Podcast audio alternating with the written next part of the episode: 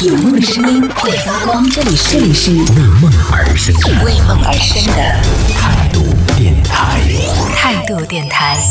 这里是为梦而生的态度电台，我是男同学阿南。接下来这一趴要和大家说到的是关于苹果的一个新功能。你知道我们用手机或者平时用各种各样的这个电子设备的时候，我们对于我们个人的这个隐私其实都是非常的重视的。各种各样的这个手机厂商也好，或者各种各样的公司都在鼓吹自己的这个隐私保护有多厉害呀，怎么样的？但是我们还是常常感觉到自己的隐私好像被侵犯了。不久前呢，那苹果它曾经是宣布说要让用户在能够在自己的苹果应用商店的 APP 产品页当中，可以清楚的看到开发者的隐私惯例摘要。而在历经了半年的时间之后呢，最近这项功能呢是终于向用户来进行开放了。在这里跟大家解释一下啊，什么叫做隐私惯例摘要？通俗来讲呢，它就是各大 APP 它可能会收集到的用户的数据信息。比如说你下载在手机上安装一个 APP 的时候，它会提示你说，哎，我需要你的这个位置信息，我需要你的这个信息、那个信息。那他用这些信息到底去做什么呢？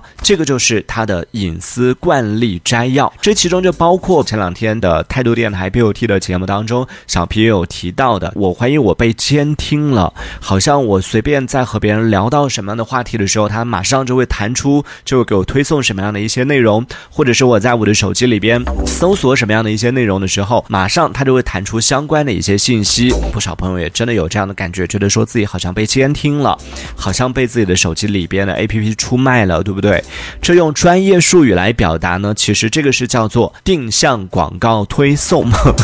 那在这一次苹果的更新当中呢，它就把这些数据收集的过程直接摆到了明面上，就让用户可以直接查看到你的哪一些数据是被收集了，以及为什么它要进行这个收集。具体的查看方式呢，就是在收到了苹果官方的更新推送之后呢，更新完之后，你可以到各大 APP 的详情页里边会有一个 APP 隐私这样的一个选项，点开之后呢，就可以进行查看了。我觉得这也是把原本属于我们用户的一个权利就交还给到了我们用户的手上啊，也是一个好的一个表率作用了。希望之后各大手机厂商、各大品牌，就不只是苹果，包括安卓的一些手机厂商，也可以赶快跟进。其实我们不是说是不允许，完全不允允许你用我们的数据，比如说在使用地图导航的时候，它需要用到你的定位，对不对？包括我们像点餐啊什么的，它可能都会用得到我们的一些定位的一些信息、位置的一些信息，这些其实我们都是允许的，只是说存在一个问题，就是我们不是不允许你调用数据，而是不希望你背着我们调用数据，